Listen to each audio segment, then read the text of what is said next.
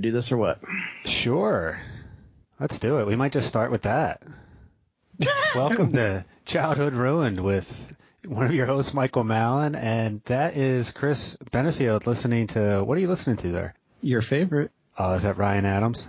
It sure was. It's a song about uh, breaking up with Parker Posey. I mean, that would be upsetting, perhaps. I, I would be upset.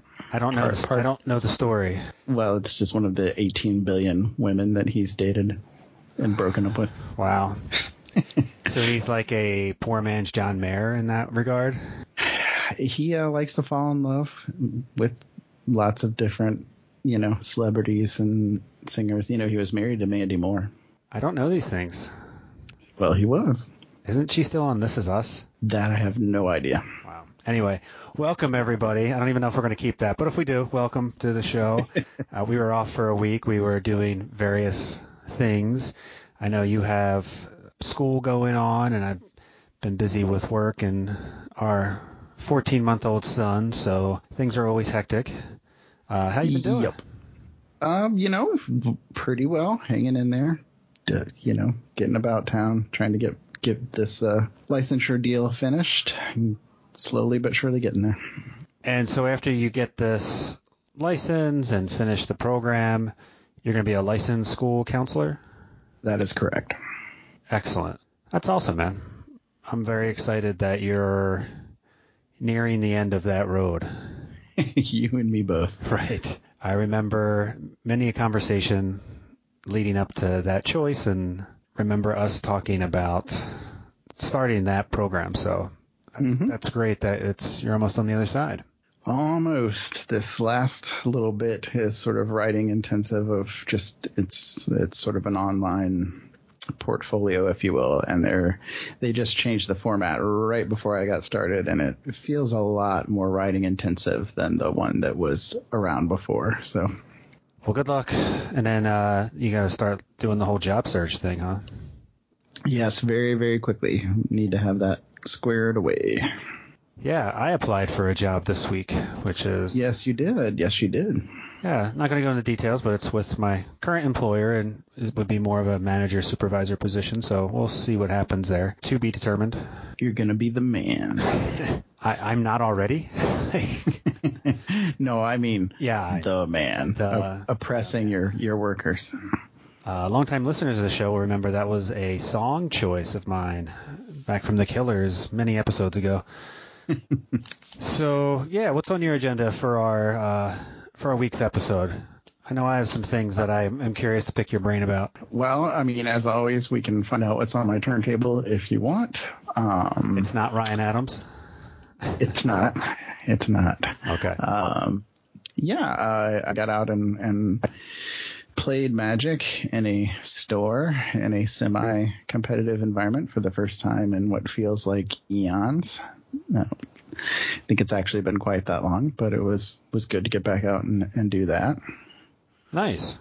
Although I, I took a lot of crap for, for bringing guns to a knife fight. Because Would you dust off some of like the hundred dollar cards that you have? you will recall we discussed how um, you know Jace. Got unbanned, and I had been forewarned that um, a lot of the players at the store were newer players. They were really kind of putting together not you know high caliber tournament ready decks for these modern tournaments. And so I started with an idea that was kind of along those lines, but as I tend to do, I, I, I got carried away. And by the end of it, there were, there were Jaces in it and I took much crap. So So you were that guy. I, I was that guy, although I still got just steamrolled by Hank's deck, so it wasn't like what I brought was just, you know, head and shoulders above what everybody else had. So Do you really want to be that guy that goes to the, the crappy bar and brings his own pool cue? Like that sounds like what you were.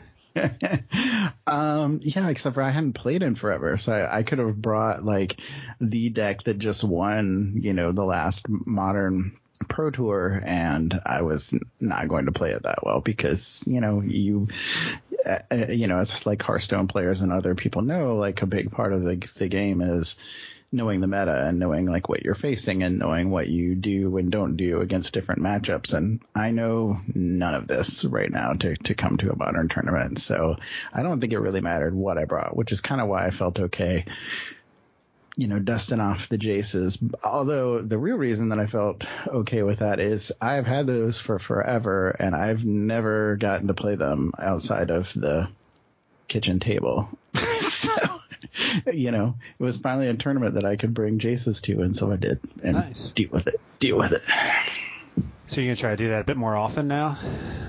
Yeah, I hope so. This store is, um, you know, pretty convenient for, um, you know, some of the core people that I play with. So hopefully we'll we'll get out there more often than we, excuse me, have been recently. Very cool. Yeah, speaking of Hearthstone, I haven't been playing nearly as much. I, I play a few games each day, usually when I'm on the treadmill in the morning to just finish some of the quest to Mhm. continue getting gold, and it's fun to play. But I, I haven't updated deck lists in a while, so I'm playing decks that were quasi competitive a month and a half ago. Right. So now trying to play, it's I'm just kind of lazy. I don't want to update things, and I'm. I also just the top decks right now. They're not fun to play, and they're not fun to play against. So it's not a great time for the eh, for me at least. I'm sure other people are enjoying it, but I just am am not into it at the moment. So I've been taking a a bit of a break from Hearthstone. Picked up XCOM 2, which I'm excited about. I started playing last night. I am not good at the game. My tactical skills are terrible. I've played two missions and had two soldiers die already, and it's on like the easy intro mission, so it's it's not good news for the rest of the campaign. But I like that Right. game, and it's uh, it's a good time. I really enjoyed the last XCOM, which I played on 360, Mhm. which was good times. Yeah, I think I got it for free um, as one of like the games of the month on the the PlayStation Network. Um, you know, quite a long time after the first one came out, and I just I could not get into it, um, which wasn't a huge surprise. Like I've always, I just I have a little bit of a mental block about the tactics style games where you you know, it's kind of more turn based and you plan out those, you know, movements ahead of time. Just something about that doesn't click for me. But, uh, you know, I, I know people love the, the XCOM games. I know I'm, I'm kind of in the minority on that, but just, I, I couldn't get into it. Yeah, the, the latest thing that was annoying me, but before our call, I was playing a mission and I had upgraded somebody so they have a sniper rifle, and I had what looked like a clear line of sight to this target, and it wouldn't even let me use the sniper rifle. It was, it just said I could only use my pistol. I have no idea why. It's not explained. Yeah. So things like that about the game, I feel I need to learn. I need to learn why certain things are happening. It's not exactly spelled out, so a little bit of trial and error. But the sad thing is, if you make a mistake, you usually get punished in that game pretty hard. Yeah. So, but that's been fun. Strangely, I was I was talking about that a bit today on Twitter about having enough stress from a game that it's engaging Right. because if it's not a stressful experience at all, then I really don't get into the game. Kind of that whole stress performance curve. Right. I, I saw the discussion um, a little bit, and it seemed to to resonate with some some people out there. And then I was trying to think of like, are there games that I play and I feel stressed? And like, outside of like playing more competitively, like when you play like multiplayer against other real people, or like you know playing a, you know playing like Magic Online or something. Like, I'm not sure that I tend to feel much stress playing video games, but it's certainly meant to be relaxing. And maybe when I say stress, it's more of an engagement level, hmm hmm like activated. You know, certain games activate you. Certain games I think are meant to be more relaxing. Like I played Stardew Valley for a bit, Yeah. and that's this game where you can do nothing. You can do, you can, we can just go mining day after day after day, and it's not necessarily the wrong, right or wrong thing to do. Uh, hmm but it's almost like it doesn't matter. I didn't, I didn't care about the goals. right. So I don't know. That's the farming one, right? yes. Yeah. Yeah, you can farm and go hunt monsters, and I imagine that game's very deep in some ways in terms of the strategy and how you can build up your farm and all that stuff. And it's one of those games I think you could either do a trial and error, or you can go look at the walkthroughs and be like, oh, I need to start planning this now, so in three years mm-hmm. I have this huge epic farm, and neither option really appealed to me. It's fun. I, I think it's a cool game, but it just didn't touch a nerve, especially since I don't have much disposable time. Right. Yeah, you know, my kids have been into, you know, Minecraft and the, you know, all the other games that have kind of come after that where there's, you know, much more of this just sort of crafting and building and kind of doing what you want. And it, it works for them, but it is definitely not kind of what I feel like I get into a game and, and want to do at this point. Like Minecraft felt like building with Legos, except for really limited pieces and you're doing it virtually instead of just having it in front of you and getting that tactile experience. Right. Uh, and, and, you know, there's a number of other games where you can kind of create worlds or even create games. And, you know, again, kids love it.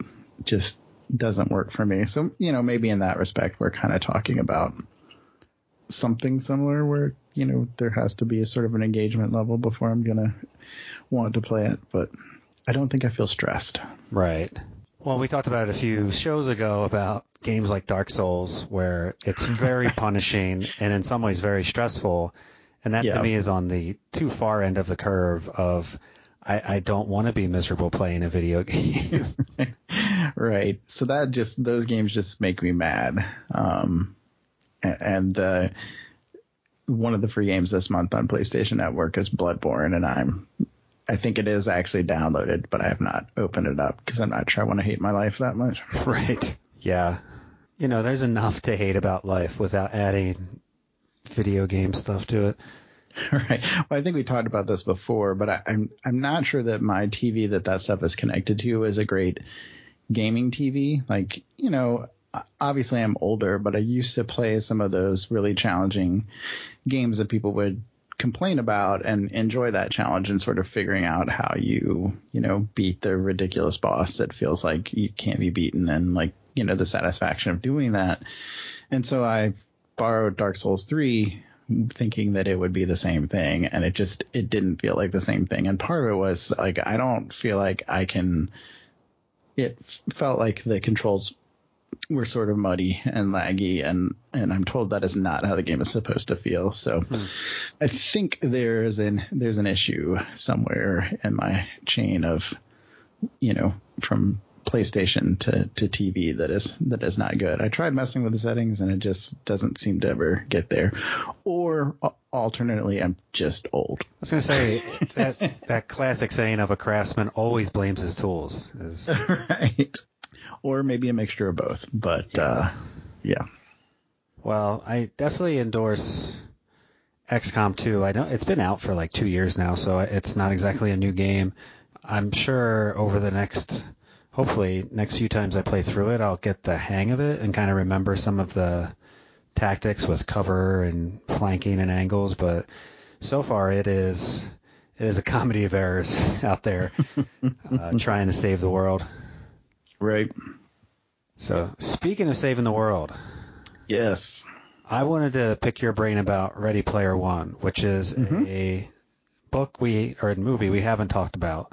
I don't think at Right. any point in time. So I'm just curious to get your take on the book because I've been sort of paying attention to a lot of the critiques and criticisms of both the author and the book and the upcoming movie, which Mhm. seems to be a perfect storm of backlash against something that was initially popular.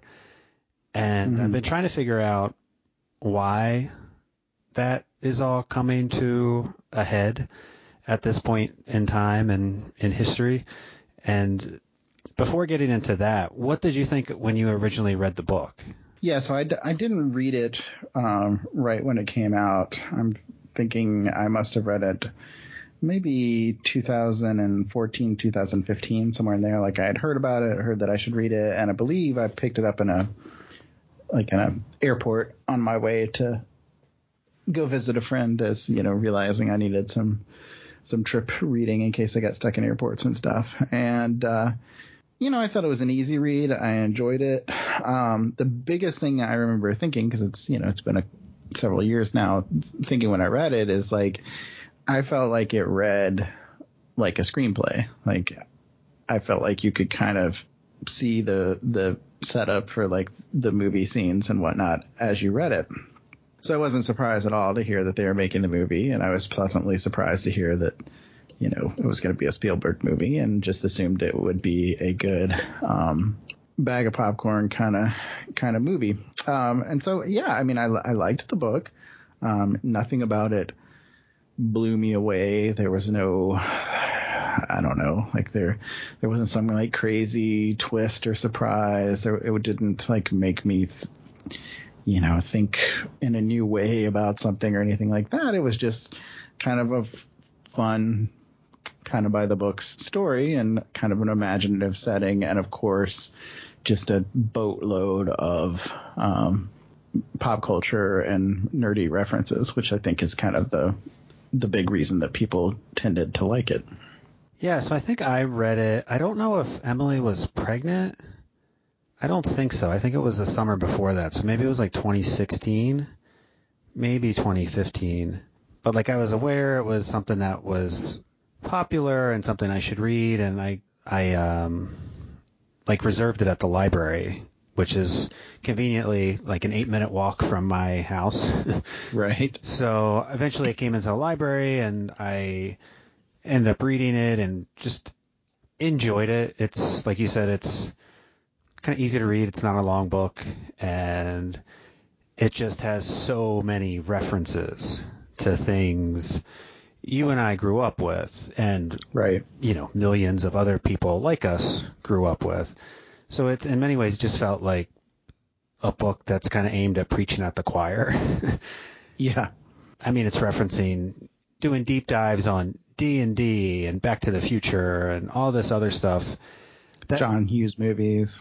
yeah, war games. That's just like uh, nostalgia overload. And I remember talking about it afterwards and just saying like, yeah, it's it's an orgy of nerd wish fulfillment, and not necessarily in a bad way. It was just, and it also had some elements of kind of the difference between your online persona versus your real life persona, which is something that I've done some research on in the past mm-hmm. in graduate school. And I mean, at this point, people are probably very familiar with the book, so spoiler alert, but there's some situations where there's conversations and or revelations that certain characters online in the avatar world are not what they appear to be actually in real life. So, Which never actually happens. right, yeah. well, especially back in, I don't know if this was so much an 80s thing, but like 90s internet, there was a lot of hijinks going on with gender swapping and people pretending to be something else online. And I imagine that happens now too. Uh, Oh, without a doubt. yeah, but I certainly think like I remember like back in the Prodigy and early AIM days, like AOL, AOL Instant Messenger, like you never knew who you were talking to. so short story because it's it's kind of a funny one. There's a person that we I'm know, so and I don't even. I'm so excited about where this might go. I'm like I don't- I'm literally smiling over here. I don't want to say much about it, uh, but there's a person that we know and began an online romance with a person that was allegedly, I think it was 30, like they're supposed to be 36 and went to go meet this person and like came back here with this person and continued the relationship but literally the digits and and her age had to be reversed. like has to be much closer to 63 than 36. So anyway, Wow. just random short f- funny story of like is somebody that uh, definitely was not who they uh, said they were for online, but apparently um, you know, in this case that person was still okay with it or able to get past it. So And so, you know, there's there's some elements of the book and some conversations between the characters where that issue. If I, I've read this book once, and it was a few years ago, so I, I don't have an encyclopedic knowledge of exactly how it all plays out. But right. my recollection is the protagonist, who's this, I think, 18 year old boy, man, whatever, is is you know communicating with a love interest through the avatar system, and it's like a chat based thing. And he's like questioning whether or not the character whose avatar I believe is female, hmm and he's trying to figure out like is this person behind the avatar actually a woman? Right. And this part of the book has been presented as an example of this character is transphobic, the author is transphobic, and this is a big problem. And when I read it, and again, I feel like I'm pretty aware of these things, given that in my work, I've worked with trans patients. I've hmm been educated about such things. It struck me more as tapping into that time frame where you really didn't know who you were talking to and you were Right. trying to confirm one way or the other like am I actually talking to who you say you are type of deal. And again, I could be wrong. I don't exactly remember the specific dialogue back and forth. But that's been a really big thing with a lot of folks that I follow online and who are very progressive and you know fighting for equal rights, which of course I am on board with and agree Right. with, like oh, one hundred percent. But I just never took that away from the book while reading it, and I'm wondering, from your point of view, I mean, you know me pretty well, is that my privilege of being a white hetero nerd person, Yeah. or is that other people looking into it too much, or is it just all the above? You know, yeah, if I was really prepared, I would have gone back and found the passages along these lines because we talked about it just a little bit. Um, but frankly, I didn't.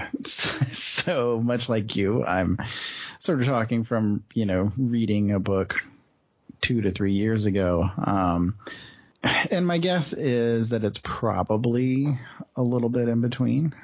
I think that probably the person writing it and us reading it just all took it the first way that you said, you know, just as kind of that not knowing if somebody really is who they say they are online and whatnot.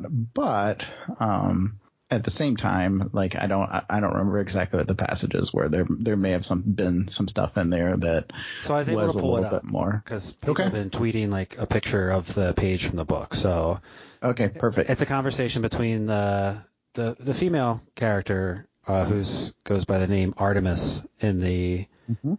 Avatar world, and the E is a three, and Parzival, who's the the protagonist guy, who I think is Wade. I think that's his name. So Parzival asks like, "Are you a woman?" And she replies, "It's not your turn." He says, "Fine." And then she asks, "How well do you know?" I think it's pronounced H.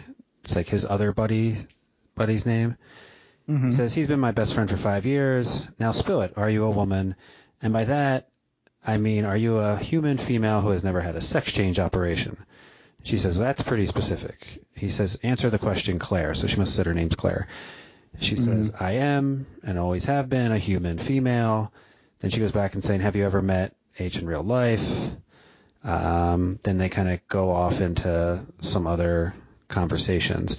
So that like little exchange about, you know, are you a woman?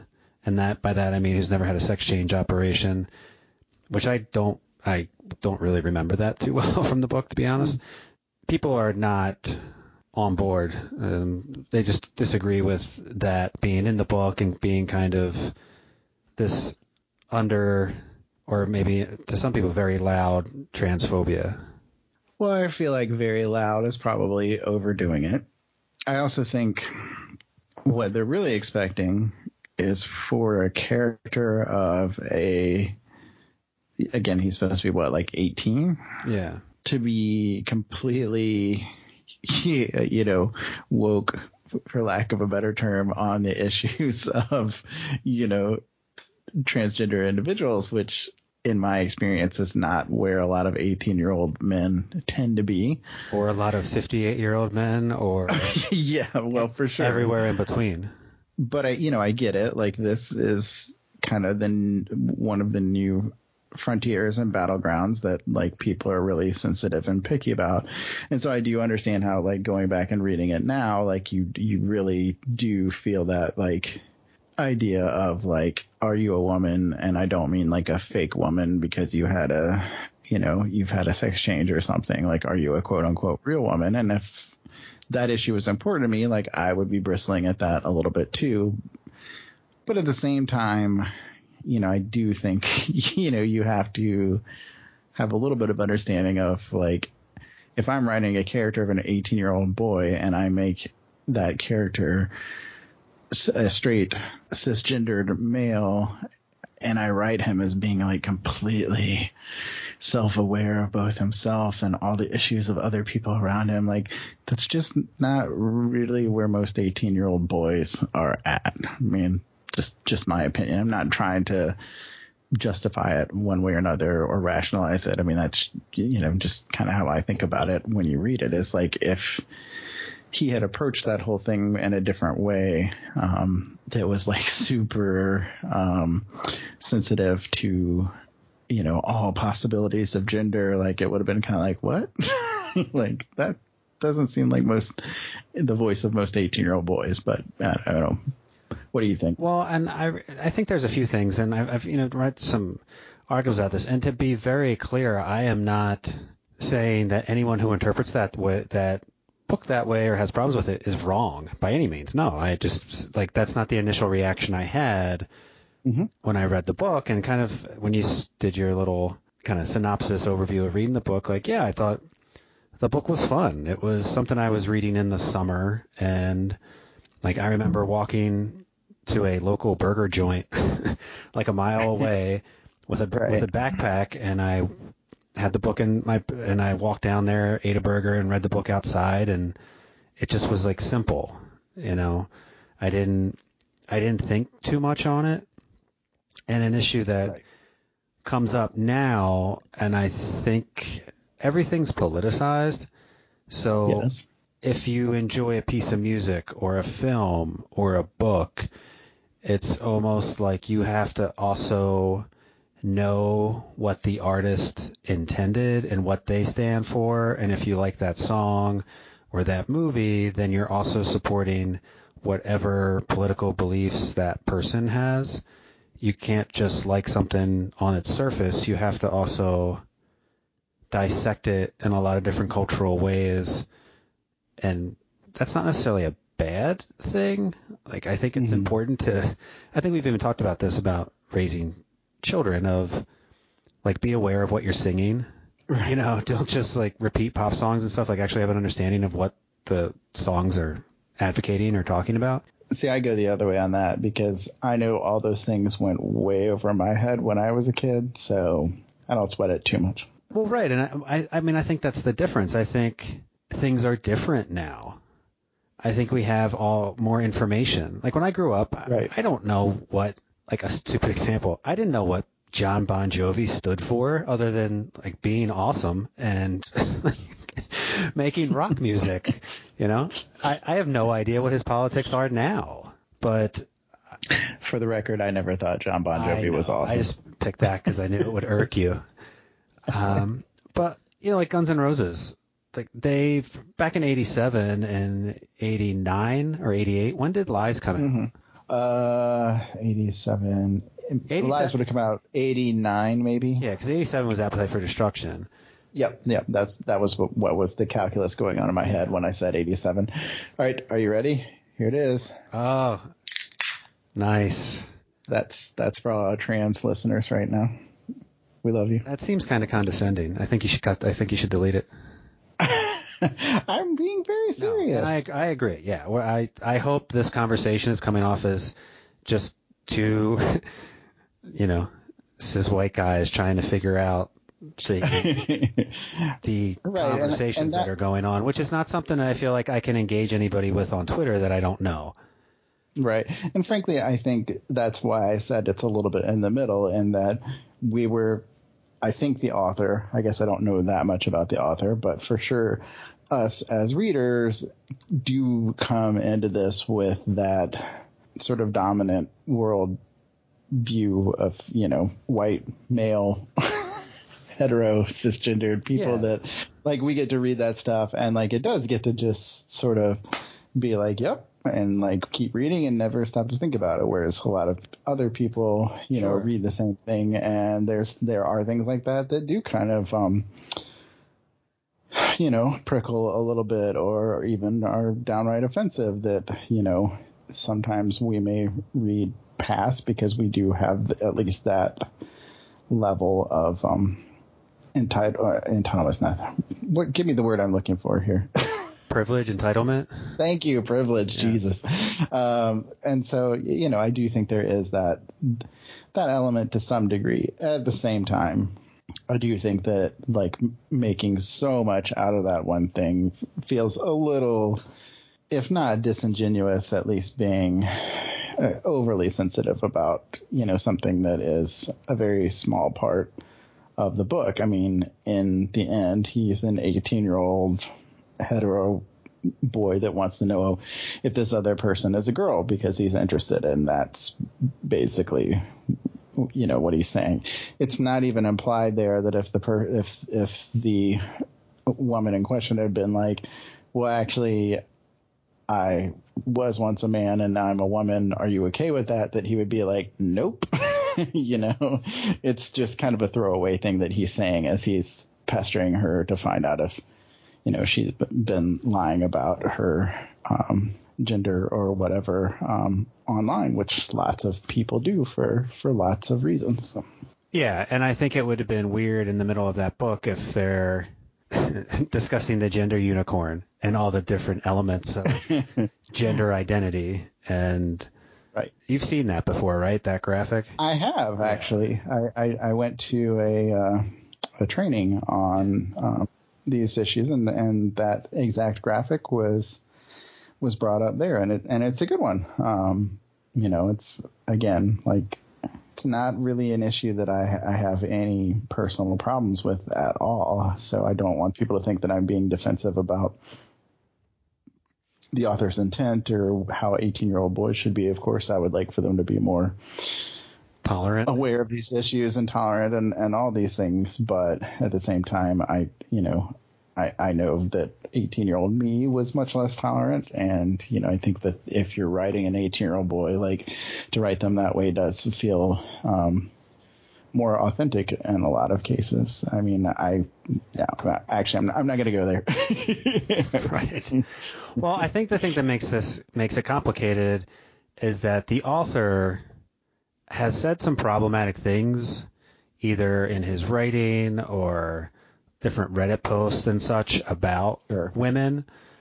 Right. And I think it seems pretty clear to a lot of people that the main character in that story is more or less a representation of the author. Mm. Um, like the author has a DeLorean, think, tricked out with Ghostbusters stuff. I think like he's you know he's very much that guy, that like ultimate nerd collector, minutia, whatever. And I don't I I don't know him by any means, uh, but just reading different critiques and different thoughts, I think that's part of it. Is that it's not just that one passage in the book, but it seems like in other forums, the authors also said some some problematic things about about women. So it's kind of people taking various pieces of information, putting them all together is like, yeah, this, Sure. this is not a good thing. The other thing that comes up, you know, talking about privilege is the whole challenge to nerd culture being a white hetero male thing and not inclusive of other people. hmm And I mean, we talked one of I think one of our first episodes about Big Bang Theory Right. and how you know you really dislike that show Yeah. for some pretty valid reasons. and people are kind of pointing to this book as an example of everything that's wrong with nerd culture and masculinity, which again to me Mhm. seems kind of an overreach, but at the same time, I'm I have the privilege of just being able to read it as a piece of fiction and like, oh, that was entertaining, and I can put it away. Right. And if other people point to that as like, yes, that that's what it means to be a geek, and it's certainly not inclusive of a lot of people, then that would be upsetting. I just never thought about it on that level before. Right. And yeah, I mean, we could probably we could go at it, uh, especially if I had you know actually prepared for this discussion. Like this is a really long discussion because I do think there is a lot of meat to this idea of quote unquote nerd culture being a a white heterosexual male thing. Um, and so, you know, I have no knowledge of what the author may have said outside of the book. Like I am just taking that one passage for its own sake. And, and, and that's yet another huge discussion, which is, you know, the idea of do we hold who a person is, um, against their art? And I don't think that there's a right or wrong answer to that question. Like that's things that individuals have to make up for themselves. And I think we all do. And, you know, sometimes, you know, there's bad behavior that if, you know, is not only tolerated by like rock stars, especially of like the 60s and 70s, it's like downright celebrated that would be career ending. Right. these days, were they to be doing the same thing? Um, Well, we ha- we've had some- this conversation about Ted Nugent, Right. And have I even brought that up. Like, we'll probably get into Ted Nugent and the gender unicorn, and just because I feel like this all relates. Mhm. But like listening to Stranglehold by Ted Nugent, Right. like Yep. to me that song's amazing. Like Yes. I enjoy listening to it, Mm-hmm. and at the same time there's this dissonance of man, Ted Nugent is an awful, awful person. and I grew up, And I I'm- grew up in you know 80s, 90s, and the the kind of quote unquote supergroup Damn Yankees, where Nugent's a part of that with some guys from Night Ranger Mm-hmm. and Styx. And like, I, speaking of CDs that I own, I I own two, Oh God. two damn, oh, no. two damn Yankees albums. No. So, but again, like back then, like I didn't know what Ted Nugent stood for or what he believed. Like I didn't really have access to that information. I didn't care. And now it's just kind of commonly known that he's a incredibly conservative gun enthusiast, to put it mildly, who has a lot of problematic views and can I still listen to Stranglehold or Damn Yankees and enjoy it while also thinking like I disagree with pretty much everything this guy stands for. Right. And, you know, I, I don't want to go too far afield just talking about the Nuge. No, but, please you know, go go left field. I, I'm not sure that he knew what he stood for and at that time. Yeah. Um, if you know what I mean. Like, it's- in his case, like I think some of this is that age old, age old process of getting older and more conservative and changing your views and whatnot that you know is a pretty natural human phenomenon that happens like i know that like he was not into much in terms of like drinking and drugs and stuff like that um even during his heyday um and so I think there was an element to him that was maybe a, a little more conservative in some ways. But he also, like, I believe he is one of the many that, you know, engaged in a relationship with an underage girl with the quote unquote blessing of, you know, her parent or parents or whatnot. So, you know, to, to claim that he was always ultra conservative and, blah, you know, I don't know. And so I, I'm not sure that the Ted Nugent that wrote Stranglehold is necessarily the same Ted Nugent that, you know, had the FBI or whoever it was kicking down his door for to making things that are illegally illegal threats to the president. Um, and so I, you know, I, that's one where like I don't listen to Stranglehold and have like a big problem with it. But if other people do, like I also I don't really I, I have no issue with that. Um, and I I know for me there there are artists that like knowing who they are as people and feeling like they're awful individuals does ruin it for me, and I can't enjoy their their art anymore. So it's Bono? it's you know. well, the, the truth be told is I've never enjoyed Bono's art very much. I've always found him to be sort of insufferable. Um, I, I I think there's some good early U2, um, but by and large they he and they really rubbed me the wrong way. So Well, I was I was going to talk before about mentioning Guns N' Roses and the Lies album because you listen to One in a Million mm-hmm. and you the lyrics to that and certainly then I knew like this song is incredibly offensive. This song has so many Right. lyrics that are problematic and I still like the band. Right. And even listening to it now, it's hard to listen to that song now. yeah, It's an you know interesting it's experience. Because you're more of a music connoisseur than I am, so I'm just curious Right. about your take on this kind of thing. Yeah, and frankly, I forgot that song existed because I found it awkward to listen to in 1989. Yeah. and so I don't think I did listen to it Yeah. very much. And I- it's Um, not like I like, hey, I want to relax on a Tuesday. Let me put on One in a Million by Guns N' Roses. Yeah. And, and again, like I, I don't think there's really right or wrong answers when it comes to this because to some degree, like there is art that people make and then there's who they are as an individual.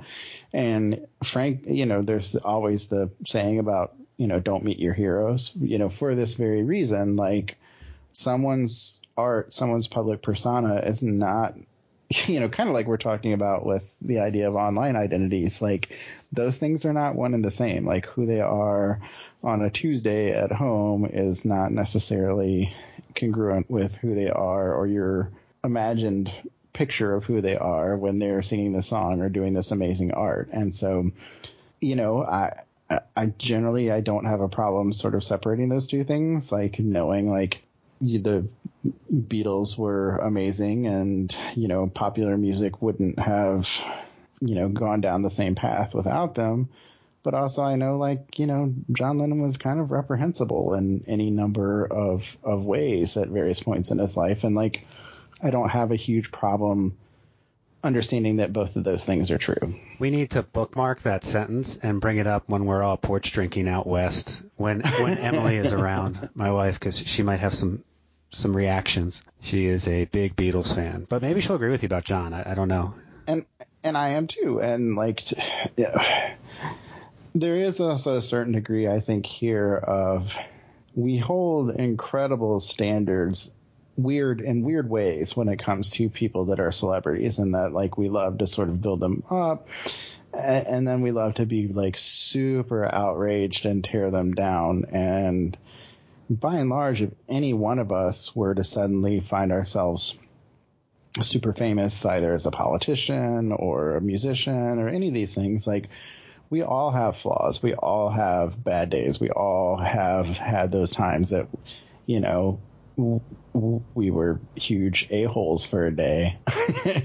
And we get to get away with it because you know our lives aren't being constantly um, scrutinized by you know media and and and fans and and all these things. So but at the same time like there's a line. Like I certainly don't watch anything that with Bill Cosby in it and feel the same way that I did 10 years ago or so. So you know I I don't really have a problem with somebody feeling differently about you know where the line is or the things that they um, aren't okay with. And even if, in the case of ready player one like if that's too much for you and you feel like that was super insensitive and it's not something that you're gonna like support the movie because of it like more power to you i just i don't um you know in that case i don't read that one passage and have that same reaction to it and you know even if i knew the other things that he's maybe said out there i'm not sure that i would have the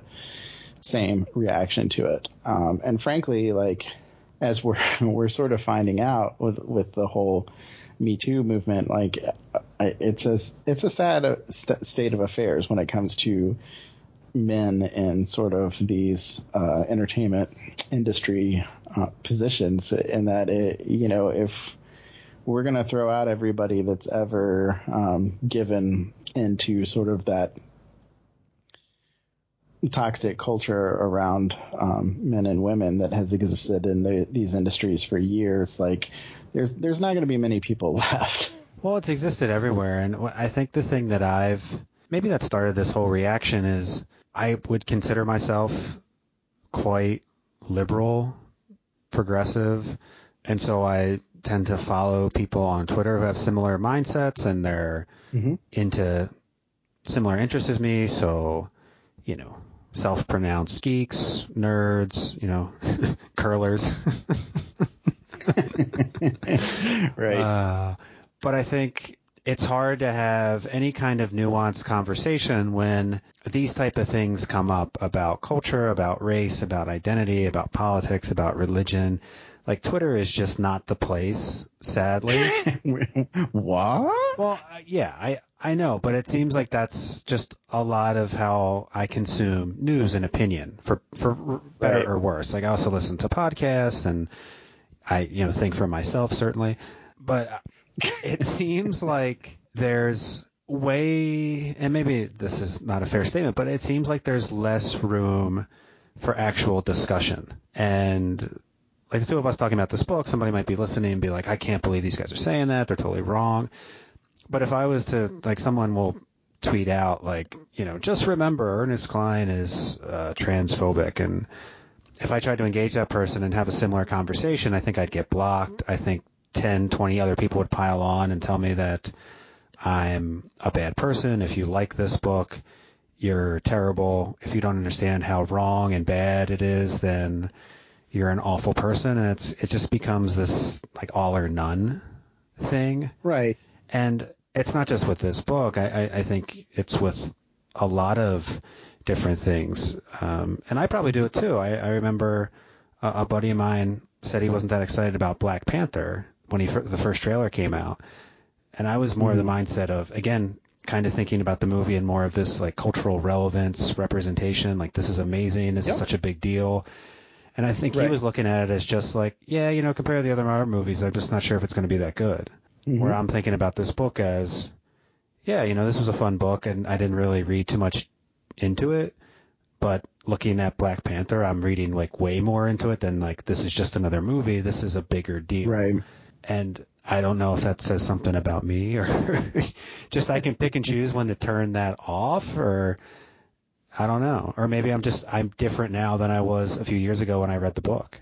Right, and and we all have blind spots. We everybody, no matter how um, open-minded and progressive they want to try to be, like everybody has their spots that they're more and less aware, more or less open. Like you know, I don't care who it is. Like you know, it's really something that takes a lot of effort to maintain, and everybody has lives. Like everybody has to, you know, sometimes put their focus somewhere else. And so, you know what? The author of that book may be transphobic and I may just be blissfully unaware of that. And probably that would mean I don't really want to be friends with this person. But it doesn't necessarily mean that I don't enjoy the book because frankly the book it's like it's not it's not that deep. It's, you know, it's it's very pulp entertainment type. You know, it's it's fun. It has a lot of references, but it's not something that I'm living my life differently because I, you know, I read this book and you know, I think the movie is going to be very much the same. I mean, the early stuff that I'm seeing is very positive uh, about how, you know, people that have gotten to see it. And I think it's going to be enjoyable throwaway entertainment and fun to go see on a Friday and then move on with your life. But at the same time, like if people have been following this author and he said some things that are, you know, repulsive to you as a woman or as a trans person and, and you don't feel Or like as a man. you should support yeah, or you know, whatever. Like that's I, I don't have any problem with that. But before people get too sanctimonious about it or expect everybody else to go along with them, again, just my feeling is is when you start to look at every single person out there that's made art or done anything and you shine a really bright light on them, like there's not going to be many people left standing because everybody is human. Everybody has made mistakes. Everybody has done something at some point that they're not particularly proud of, some more than others. But I think the counter you know, to that might be, well, not everyone is misogynistic and transphobic or Right, but here's my point. Again, like I think it's pretty clear if you spend some time reading about John Lennon, he was pretty um, disrespectful, if not outright fearful of um, people with any sort of disabilities, especially mental disabilities, which would not be something I would tolerate in like a friend that I spend time with right now. Do you know what I mean? Uh, sure. Like that's not who I want to spend time around. Is somebody that's making fun of people with mental disabilities and also like fearful of people with them. But that's not something that we as a culture or society tend to like. You know, he's not been shunned. We, you know, we don't suddenly feel way differently about him or the music of the Beatles or his solo material because of these things it's part of a picture of somebody that was a human being. And for all I know, because I, I've spoiler alert was not personal friends with John Lennon. What? His his opinion on these things may have changed over time. Um, I think clearly, you know, he he got a lot more political and a lot more open minded as time went by, and that may have been included in that, or it may not have been. Like I don't know, and it doesn't frankly matter that much to me when it comes to like I'm gonna listen to a Beatles record or really much of anything because by and large I feel like people are people and everybody has some things that they would prefer to have maybe made a different choice on. And it's a really unfair standard sometimes that we hold up someone that is famous for whatever reason too. Now that being said, like I do think there's a, a line to be crossed, like, you know, to be what it sounds like Harvey Weinstein was like, yeah, people should not tolerate that. Right, of course. Um, he, he, you know, he should not be lauded as, you know, being a great producer, executive, whatever his title would have been on various things. Um, in part because it sounds like he was a pretty terrible human being for a really extended period of time. And, you know, that's, that's fine too. But, you know, it, I don't know. I'm rambling a yeah. little bit, but you know, this is something that bothers me a lot with politics in this era, which is like you're expected to be pretend to be some sort of like pristine human being of impeccable, you know, never made a mistake in your life, like whatnot. Whereas like, you know, 40 years ago, politicians mostly got to lead sort of double lives. They got to have their sort of public persona and then be really in some cases crappy human beings behind the scenes, which I'm not saying is a good thing or condoning, but at the same time, there are a lot of great leaders in history that were sort of crappy human beings in their personal life, and sometimes I do feel like we let um, one have a little bit too much influence on the other when you know like if you're going to be a politician like your public record and the things that you've done and whether you're dirty or taking bribes like that's the things that I care about not if you ever cheated on your wife but again some people really do care about that so. No, when I was researching, trying to figure out why people were having such a, in some re- some respects, a visceral reaction to the book, and I think now the movie for Ready Player One coming out, I think one of the one of my favorite comments that sort of illuminated the mindset of a lot of people that disliked it was mm-hmm. comparing saying that Ready Player One is the Fifty Shades of Grey of kink. so more or less like this is a bad representation of something that I really care a lot about. So instead of kink, and so the something in this case was nerd, nerd culture. culture. right? Right. So I think Ready Player One had it just been this popular book that people kind of enjoyed, and you know that was that. It was if it remained just kind of this cult book that had a lot of references and people geeked out about it. I, I don't think any of this really comes up.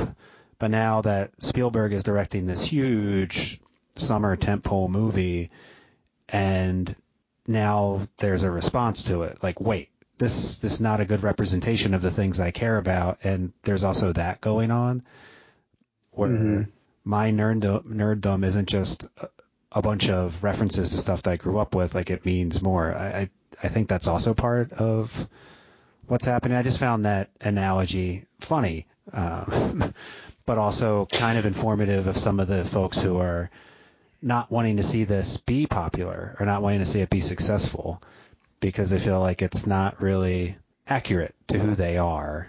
Yeah, and I, you know, I think there's there obviously there's two different kind of issues here that are getting a little bit more mixed up in the conversation. One is, you know, does this author have sort of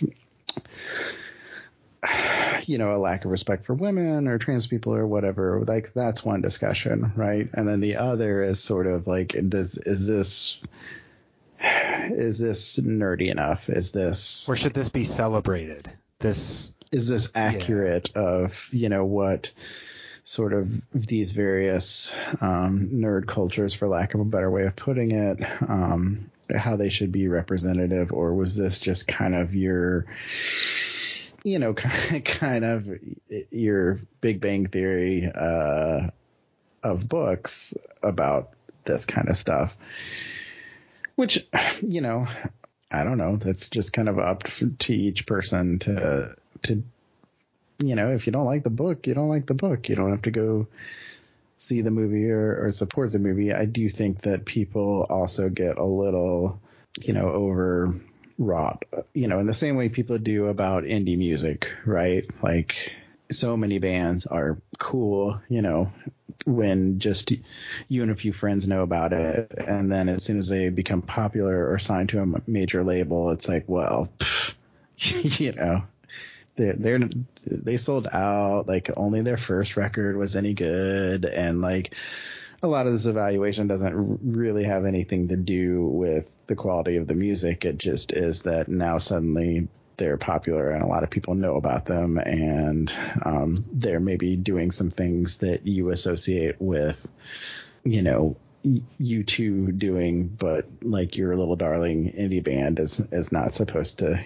do that. They're just supposed to stay super poor and relatively unknown and play small venues so that you can feel cool. So yeah, I don't I don't know. I I guess I didn't really take this book as, you know, sort of like this deep record of like what it was what it really means to be a nerd man you know it's it, it's it's just a, a sort of a fun throwaway story with some fun pop culture references. And like i said i read it from the start as like being a very populist book uh, to the point that I read it and was like, you know, this is almost written like this person is thinking of like, this is how this will look when they make the movie out of it. it's you not know, quite It- written as the Da Vinci Code as a screenplay in book form, but yeah, I see what Right. you're saying.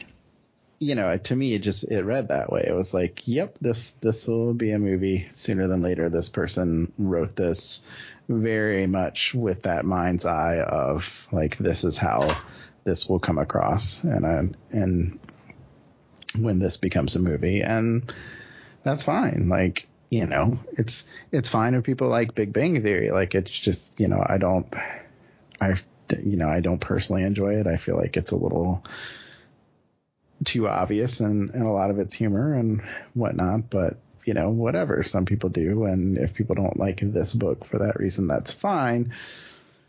But at the same time, like, you know, I do think you, you do have to kind of check yourself about where you're, you're turning into. I, I think I've, I've talked about this before on one of these, uh, but, um, f- father-in-law, uh, had found this cartoon. He's like, "This is totally you," and it, it was this cartoon that said, "I saw the greatest, you know, indie band that I've ever seen last night, and I was the only person there."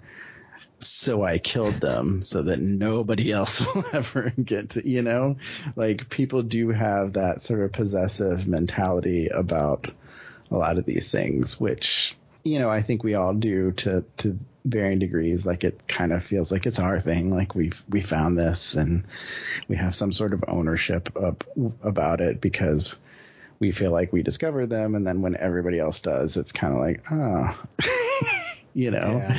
Um, but you know, you've you've got to also temper that with like, you know, understanding kind of where that comes from, and that it's you know it's good for art that you like to get recognized by a lot of people. It's good for people making art that you like to actually get to be rewarded for that and like make some money off of it. Um, and uh, yeah, just having a little bit of balance when it when it comes to these things. And again, like I I can't look at this book as one that was like if you read that book we're like, oh, this is like really, you know, just just for me as you know, a D&D player, like I, I think you were coming at that way wrong. Like this person wrote this book to be exactly what it became and become a movie and and and it did.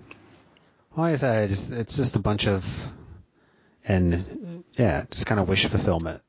It's just nonstop wish fulfillment for this character, and I also think by extension, a perceived stereotype of what, you know, again, white heterosexual male nerd wants in a lot of ways, and I think that that's why people have a problem with it because it is sort of the stereotype that's celebrated.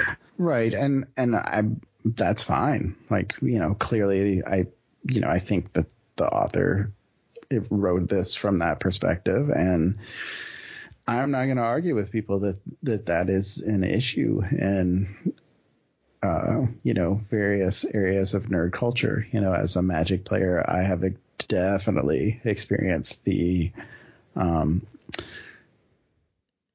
both sort of the possessiveness of it that some people have, the lack of acceptance for female players, or at the very least, the assumption that, you know, they're there playing because their significant other is there, not because they personally love it so much. And, you know, there is a lot of progress that needs to be made Yeah.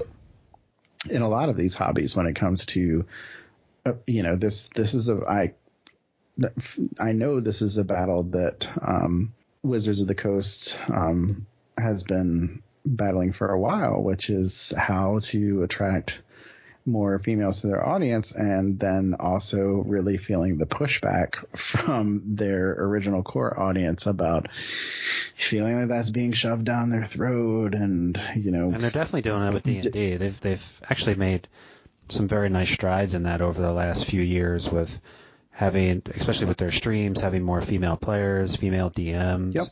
and even just how the art in the books. One of the adventure books that came out had like twenty some pages of characters from a city, and most of them were Mhm. dark skinned, which I thought was awesome. So I think there there's more awareness all around, which I I do Mhm. believe, and maybe that's getting lost in my pondering of the reaction to Ready Player One. That awareness is great. I, I think it's it's a good thing for people to be aware of privilege, to be aware of issues of equity and equality, and the more we have these conversations and take some action to improve things, that's Mhm. for the best. I, I think what I had a reaction to is not the holier than now, but just some of the the all or none ism that comes from you know looking at a piece of art or something and just assuming everyone that likes said piece of art is X, with X being some kind of horrible thing. and that comes up in politics. I mean, you know, I I think we both have family members who vote differently than us, and that creates a lot of dissonance Mhm. of like, how can I be related and love this person, and yet they stand for things that I find kind of reprehensible. It's. That's a whole nother topic, but you know, I I appreciate your willingness to chat about these things because it's really hard to do, certainly online with with folks you don't know as well, and it's I think you kind of have to have some trust in talking about these subjects with somebody because uh, you, you kind of jump to conclusions if one person says something that's not worded the right way or hmm sounds a little funky, it it can go in a bad direction.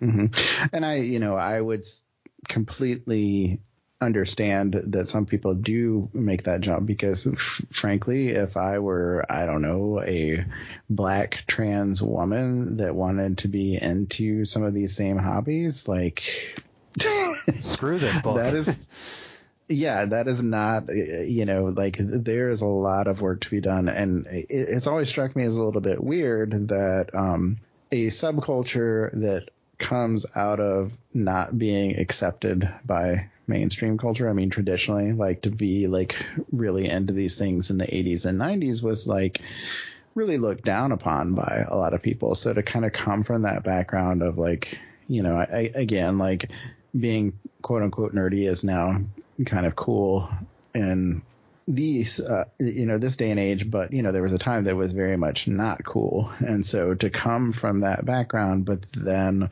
also be really um disparaging of or not accepting of you know women or minorities or whatever the case may be. And it just always strikes me as weird but i you know fr- i have witnessed it on a f- first-hand basis way more than I, I would like to. So I, you know, I completely understand that it, it exists and I don't really have a problem with someone, you know, pointing out where it exists. Um, Sure.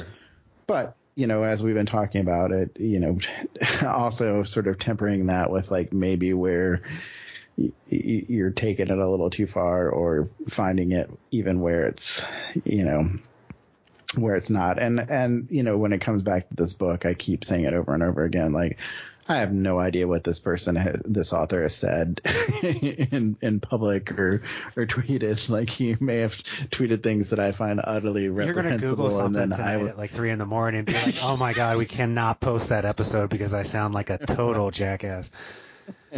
and so you know again like if i knew the whole background maybe i would read that passage that we talked about and be like yeah screw you man. But just taking it for kind of what it is and the voice of who is supposed to be talking like it you know to me it feels a little bit like being overly sensitive i suppose for lack of a better term. But that's what this is about. And like, I hope that if somebody does listen and they disagree with us, like, by all means, like, shoot me a private message and say, you know, respectfully, like, why you disagree. And I'd love to hear Blow that. up his DMs, slide right in there with some conjecture and disagreement. oh, yeah.